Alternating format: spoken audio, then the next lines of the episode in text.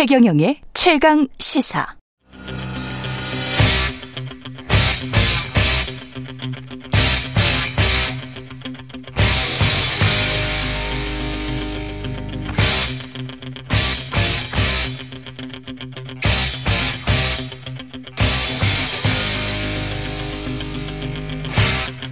네, 답답한 정치 이슈를 팍팍 때려보는 시간입니다. 정치 펀치 김재원 국민의힘 전 최고위원 나오셨습니다. 안녕하십니까? 안녕하세요. 예.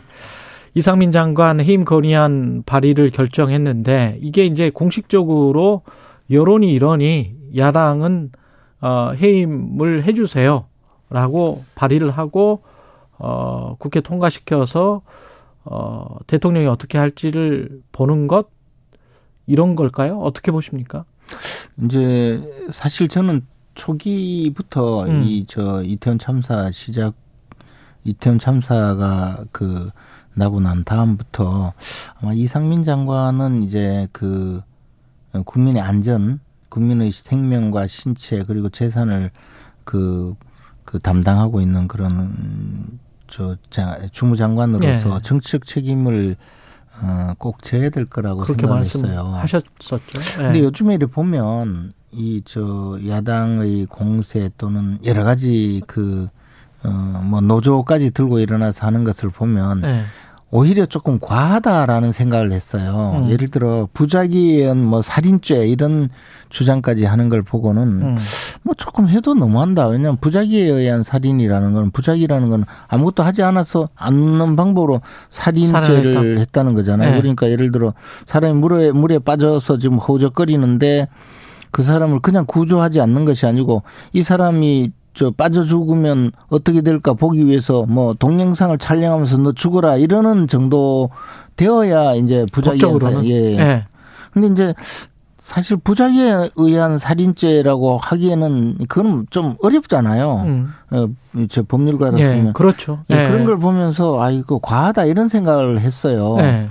근데 지금 이제 야당이 어 국정조사를 저 추진할 때는 예. 적어도 국정조사가 끝날 때까지는 행정안전부 장관 해임을 요구하는 것보다는 어. 행정안전부 장관을 상대로 해서 이태원 참사의 진상을 파악하고 그에 대한 책임 소재를 추궁하는 것이 더 중요하거든요. 음. 아마 여당에서는 국정조사를 그 받을 때 그런 의미로 생각을 했을 거예요. 음. 근데 국정조사를 받자마자 해임 요구를 하는 것은 더군다나 뭐 파면이라는 용어를 써서 음. 그 선출직에 대한 파면을 요구하는 것은 저는 그것은 조금 부당한 것 같아요. 선출직은 아니고 이 사람은 이제 임명직, 임명직이죠. 아, 예. 정무직에 대해서 예. 정무직에 대해서는 파면을 하는 것은 말하자면 이제 헌법재판소의 탄핵 예. 뭐 그런 경우에 파면이라는 용어를 쓰거든요. 음. 그래서 조금 과하다는 생각을 해요. 차라리 예. 국정조사를 하면서 그에 대한 책임 추궁을 하고 어, 뭐 어, 정치적 책임이든 도의적 책임이든 또는 뭐 법적 책임이든 음. 그것을 좀 더 지금 강화해서 묻는 음. 것이 맞지 않는가 그 생각을 합니다. 근데 행안부 장관 물러난다고 하더라도 국정조사에 부를 수는 있는 거 아닙니까? 당연하죠. 예, 당연하고 또 있죠. 지금 예. 지금 물러난다 하더라도 후임이 저 결정될 때까지 그렇죠.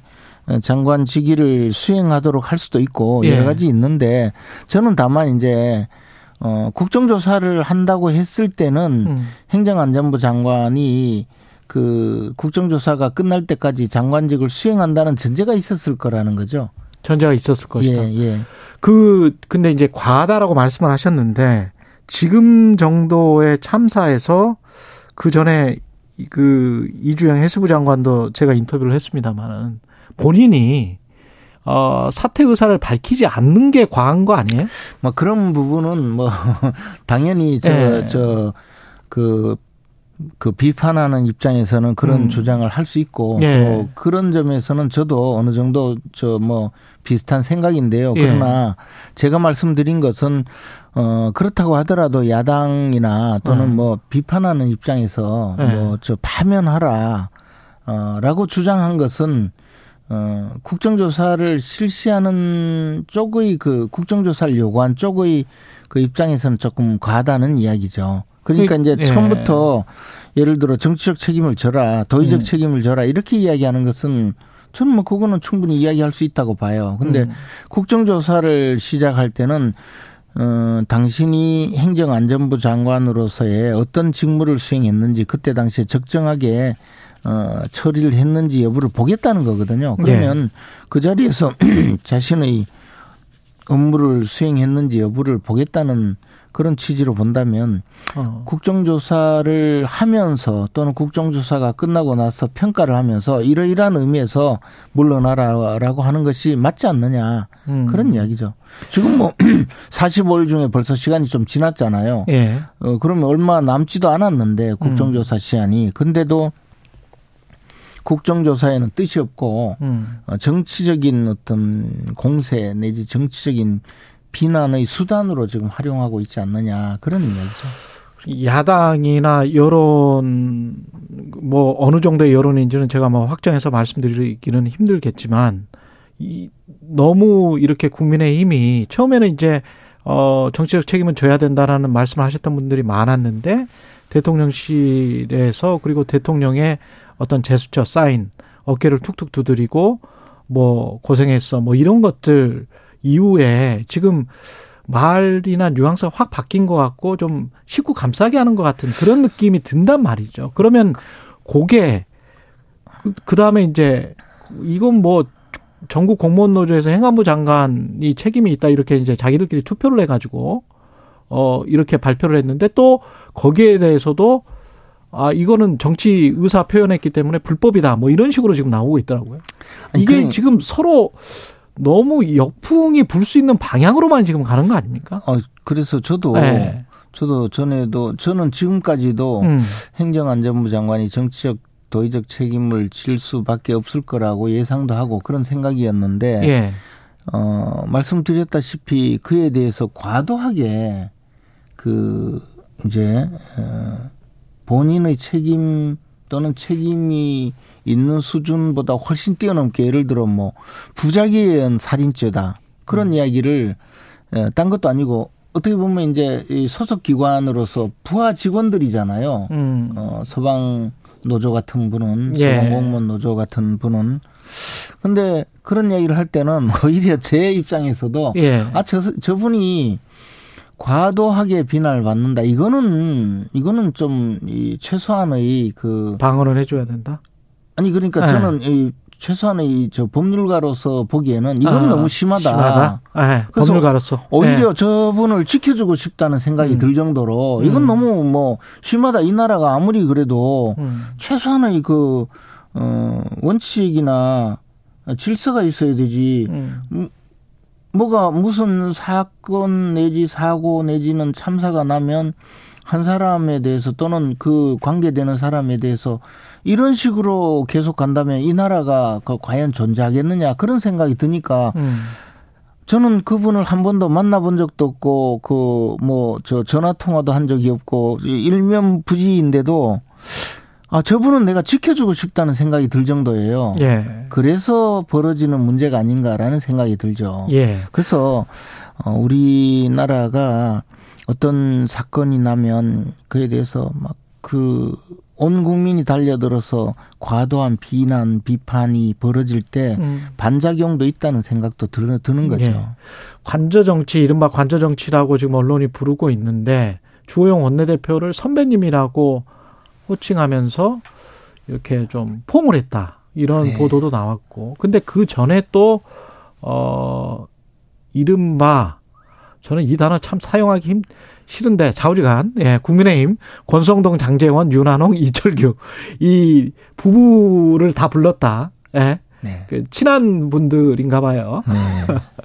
근데 그러면서 이제 뭐 2말 3초의 전당대회 하는 것 같고 그다음에 네. 주호영 원내대표한테 포옹을 하면서 자좀 다른 자리죠. 예. 다른 자리에서 예. 예.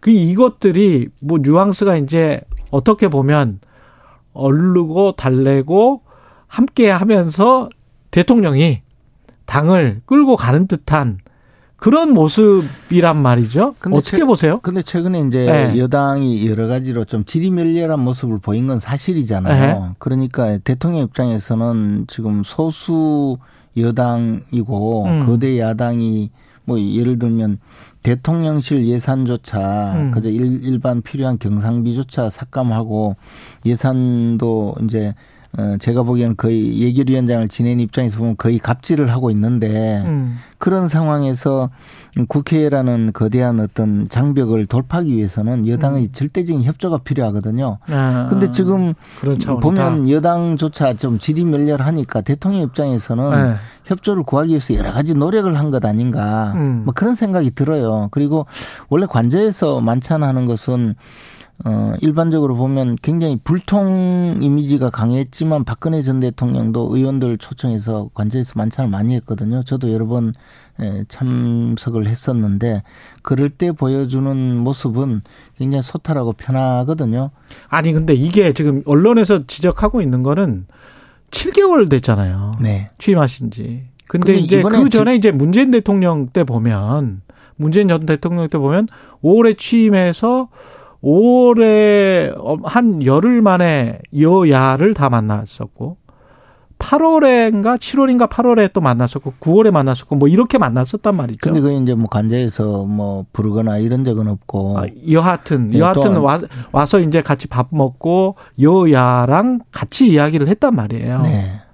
근데 이제 여야는 빠지고 이, 그, 근데 사실 그 야당 여당의 지도부를 부르기도 전에 여당의 어떤 핵심 의원들을 또 불렀어. 그러면 이거는 뭐, 뭔가 내편 정치만 하겠다라는 거 아니에요? 근데 이제 스타일의 차이라고 볼 수도 예. 있고 또 하나는 관저에서 만찬하거나 이런 것은 잘 드러나지 않잖아요. 저는 음. 부부 동반으로 어, 저네 분을 불렀다는 뉴스가 왜 나왔는지 좀 의아하긴 해요. 이런 이야기는 잘 그 공개가 되지 않는데 음. 근데 문재인 대통령도 아마 모르긴 해도 그러한 관저에서 어, 가까운 분들과 저녁을 먹는 그런 자리는 많이 했을 거라고 봐요. 음. 근데 이제 그것이 외부에 드러나지 않는 거죠. 그리고 박근혜 전 대통령도 수없이 그런 행사를 가졌지만 외부로 잘 알려지지 않았어요. 근데 이제 어, 한 번 그것이 알려져서 예. 어, 당시 김무성 어, 대표가 의원총회 자리에서 자기를 부르지 않고 다른 사람을 불렀다는 데 대해서 격분해서 피가 거꾸로 솟는 느낌이었다라고 섭섭 예 그런 이야기를 한 적도 있거든요. 예. 그래서 그렇기 때문에 관저에서 만찬은 사실 뭐 예, 비밀리에 그 저 참석자들하고 어, 하는 것이고 그래서 문재인 전 대통령 시절에도 그런 일은 분명히 많았을 거예요. 근데 다만 야당을 왜 안 불렀느냐. 그것은 네. 지금 사정이 굉장히 좀 독특한 상황이죠. 그럼 그 네. 전에는 왜 안 불렀어요? 지금 그러니까 검찰 수사 시작되기 전에 네. 예, 그 전에는 왜 안 불렀어요? 아니, 그 전에도 굉장히 좀 독특했죠. 왜냐면 이제 네. 어, 그 전에 어, 여당 지도부를 부르기도 좀 네. 어려운 상황이니까. 그랬다? 아, 예, 이준석? 예, 예. 그러니까 아. 이제 뭐 야당 지도부를 부를 수도 없는 굉장히 좀 독특한 상황이었던 것 뿐이지. 아, 그러네. 예, 예. 그 우리 윤석열 대통령 사실 그 좀 굉장히 개방적인 성품이기 때문에 그런 자리를 많이 할 수밖에 없는 분이에요. 아니 근데 지금 말씀하시는 거에 사실은 개방적이지 않은 것 같은데 왜냐하면 이준석 배제를 하고 그 다음에 이제 저 어, 어 이른바 신윤계 의원들로 다 쓴 다음에 비디오 만나고 그 다음에 그 전에 또 뭐 이렇게 권성동 장재원 만나고 부부 만찬 갖고 이런 거는 개방적인 겁니까 이게? 그게 개방적이죠. 왜냐하면 왜? 사실 사실 이제 폐쇄적인 분들은 음. 저 초청을 잘 하지 않고 네. 어 하는데 네. 어, 윤석열 대통령 굉장히 개방적이어서 그 예. 사저에도 많은 분들을 초청해서 식사도 하고 그러신 걸로 알거든요. 아. 그렇기 때문에 어, 그런 입장에서 어, 편하게 이제 새로 관저가 마련되었으니까 음. 예, 집들이 하는 그런 마음으로 하지 않았을까라고 생각해요. 물론 저는 가, 어, 관저에 가본 적이 없지만 가보. 가고는 싶으시죠? 아니요, 저는 부를 대상이 아니에요, 지금. 아무것도 안 하기 때문에. 전대 시기는 그래서 2말 3초로 결론이 난 겁니까? 마지막으로? 저는 그거보다도 예. 현재 비대위가 그 임기가 2, 3월 13일이잖아요. 예. 그 3월 13일인 임기를 연장까지 해서 비대위를 존속시키는 것은 그렇게 적절하지 않다고 생각해요. 음. 그러니까 뭐 자연스럽게 3월 13일 경이 음. 전당대회를 하는데 적절한 시간이 아닐까 생각하고 있습니다. 마지막으로 하나만 그 2말 3초로 가면 혹시 그 전에 개각을 합니까? 내각 일부가 참여할 수도 있잖아요. 그렇다고, 지금 계신 그렇다고 분들이. 하더라도 내각에 있는 분이 네. 전당대회에 출마하기는 현실적으로 좀 힘들지 않을까. 왜냐하면 아, 그것 자체가? 굉장히 좀 부담스러운 일이거든요. 이, 대통령 입장에서. 2말 3초로 하면? 예, 아니, 그거보다도. 내각. 내각에 있는 분이 전당대회에 나온다면 것? 대통령 의사가 너무 저 드러나기 너무 때문에 드러나기 때문에 그것을 저 대통령이 주도하는 모습이 되기 때문에 음. 그렇게 하기는 조금 부자연스러운 상황이 되지 않을까 생각해요. 물론 뭐 할 수는 있겠지만. 예. 그런 부자연스러운 정치 상황을 만든 거는 그렇게 바람직하지는 않거든요. 알겠습니다. 정치펀치 김재원 전 국민의힘 최고위원이었습니다. 고맙습니다. 고맙습니다. 예.